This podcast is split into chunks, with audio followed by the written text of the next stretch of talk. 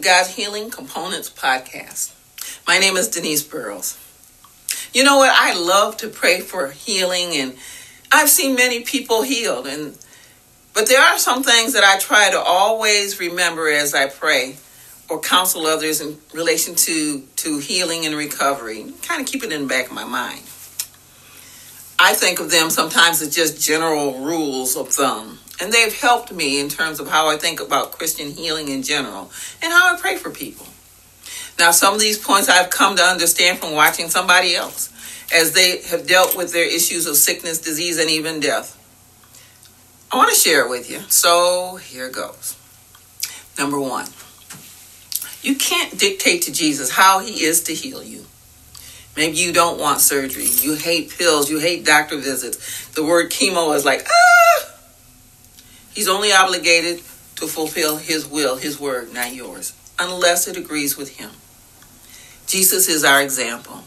In Luke 22 42, in the Passion Translation, we see him in the Garden of Gethsemane praying. And this is what he prays Father, if you are willing, take this cup of agony from me.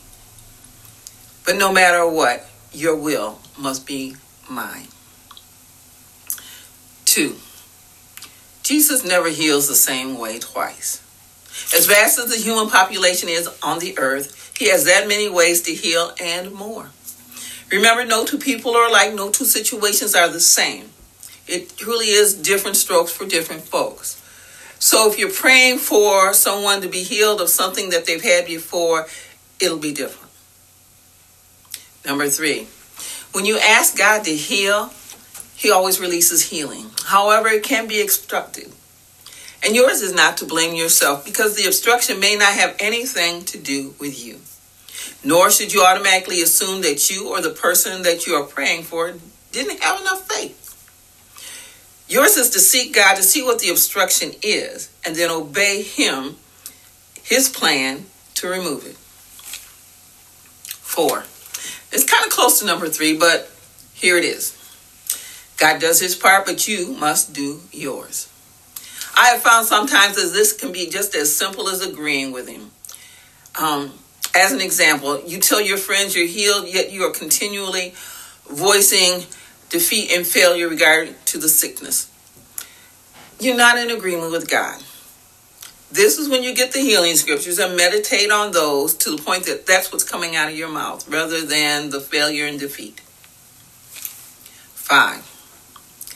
Remember, healing is a battle of voices. The voice can be yours, God's, the situation, your past experiences, and Satan. The loudest one wins. In short, what you focus on, you will empower. Six, not everyone you pray for will be healed, and you may never know why. But your purpose must still be to pray. Seven, Jesus doesn't make you sick, cause death and disease. These are the results of the curse that is in, on the earth. Sickness, disease, and death in all their forms are manifestations of the curse working in your life, your situations. And is orchestrated by the kingdom of darkness. Acts 10:38 says this: How God anointed Jesus of Nazareth with the Holy Spirit and power, and how he went around doing good and healing all who were under the power of the devil because God was with him. Eight, there are times when God sovereignly moves, and these are called miracles. However, faith is still the main avenue by which healing is appropriated. Hebrews 11:6 confirms this.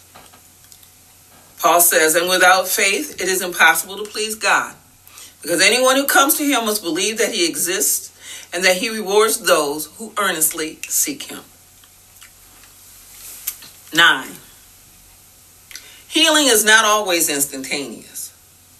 There are miracles, there are instantaneous healings, but for the most part, most of the time, it's a process. Your part is to embrace the process.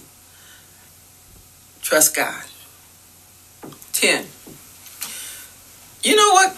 God is not hard of hearing. And guess what? He will answer. If not initially, then definitely eventually. He is a talking God. In Jeremiah chapter 29, verses 11 13, Father God speaks through Jeremiah and says this For I know the plans I have for you, declares the Lord plans to prosper you and not to harm you, plans to give you a hope and a future. Then you will call on me and come and pray to me, and I will listen to you. You will seek me and find me when you seek me with all your heart. 11. Guess what?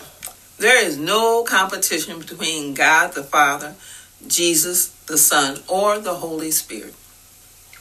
You can ask any one of them for healing and it will be released to you. You remember it is released, but there can be obstacles. And I'll put this here. One of the common obstacles is unforgiveness. Forgive and be healed. Number 12 and our last one. There is nothing too hard for God. You might be a Sarah or a Sarai who wants a baby and cannot bear children. There's nothing too hard for God. You may be dealing with a sickness that many have died of, um, been incapacitated by, but there's still nothing too hard for God. My prayer for you is this Father God, in the name of Jesus, as we pray for others, oh God, help us to stand in the faith and the belief that you are not only with us, but as we lay hands on the sick, healing is released. We believe your word, and we thank you that you will use us, your people, to heal those around us and show them your love. Amen. If this has been a help or a blessing to you, um, press like, subscribe, follow. Blessings.